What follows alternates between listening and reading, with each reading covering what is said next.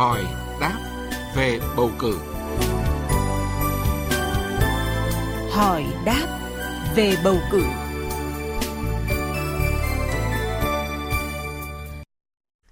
Thưa quý vị và các bạn, để chuẩn bị cho cuộc bầu cử đại biểu Quốc hội khóa 15 và đại biểu Hội đồng Nhân dân các cấp nhiệm kỳ 2021-2026, hiện nay các địa phương đang tiến hành việc lập danh sách cử tri và công việc này phải được hoàn thành chậm nhất là ngày mùng 4 tháng 4 này. Vậy à, sau khi danh sách cử tri được lập thì việc niêm yết danh sách này sẽ được tiến hành như thế nào và quyền bầu cử của các cử tri đối với việc bầu cử đại biểu Quốc hội và đại biểu Hội đồng nhân dân các cấp có giống nhau hay không?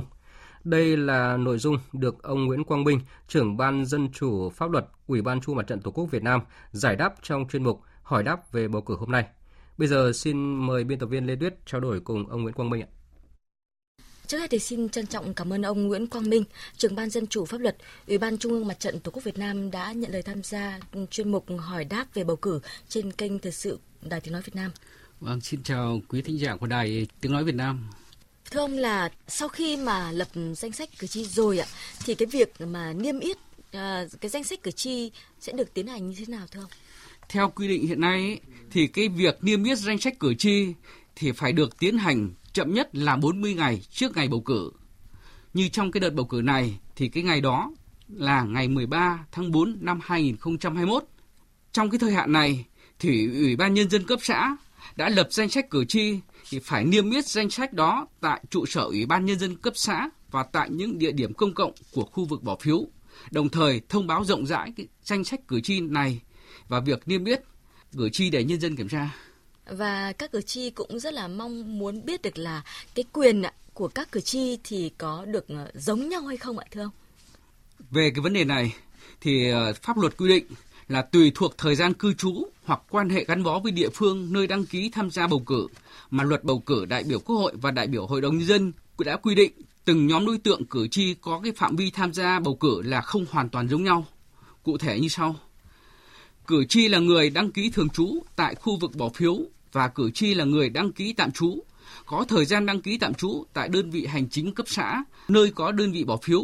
từ đủ 12 tháng trở lên thì được ghi tên vào danh sách cử tri để bầu đại biểu Quốc hội và bầu cử đại biểu Hội đồng Nhân dân ở cả ba cấp, đó là cấp tỉnh, cấp huyện và cấp xã.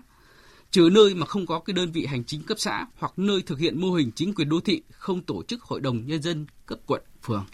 Cử tri là người đăng ký tạm trú tại đơn vị hành chính cấp xã, nơi có khu vực bỏ phiếu và có thời gian đăng ký tạm trú mà chưa đủ 12 tháng thì chỉ được ghi tên vào danh sách cử tri để bầu đại biểu Quốc hội, đại biểu Hội đồng Nhân dân cấp tỉnh và đại biểu Hội đồng Nhân dân cấp huyện ở nơi mình tạm trú nếu có nguyện vọng tham gia bỏ phiếu tại nơi tạm trú.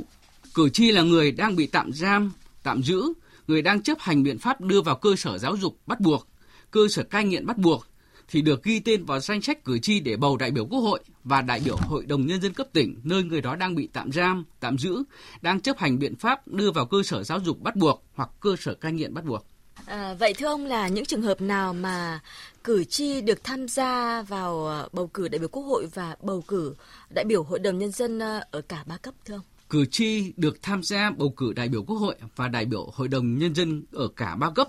tỉnh, cấp huyện và cấp xã khi thuộc các trường hợp sau đây. Thứ nhất là cử tri là người thường trú tại đơn vị hành chính cấp xã nơi có khu vực bỏ phiếu. Thứ hai, cử tri là người tạm trú tại đơn vị hành chính cấp xã nơi có khu vực bỏ phiếu và có thời gian đăng ký tạm trú từ đủ 12 tháng trở lên. Thứ ba, là công dân Việt Nam ở nước ngoài trở về Việt Nam trong khoảng thời gian từ sau khi danh sách cử tri đã được niêm yết đến trước thời điểm bắt đầu bỏ phiếu 24 giờ nhưng đã làm thủ tục để được ghi tên vào danh sách cử tri ở nơi thường trú. Thứ tư là người đang bị tạm giam, tạm giữ, người đang chấp hành biện pháp đưa vào cơ sở giáo dục bắt buộc, cơ sở cai nghiện bắt buộc nếu đến trước thời điểm bỏ phiếu 24 giờ mà được trả tự do hoặc đã hết thời gian giáo dục bắt buộc, cai nghiện bắt buộc và đã làm thủ tục để được xóa tên trong danh sách cử tri ở nơi có trại tạm giam, cơ sở giáo dục bắt buộc, cơ sở cai nghiện bắt buộc và được bổ sung vào danh sách cử tri tại nơi thường trú. Xin ờ, trân trọng cảm ơn ông về cuộc trao đổi.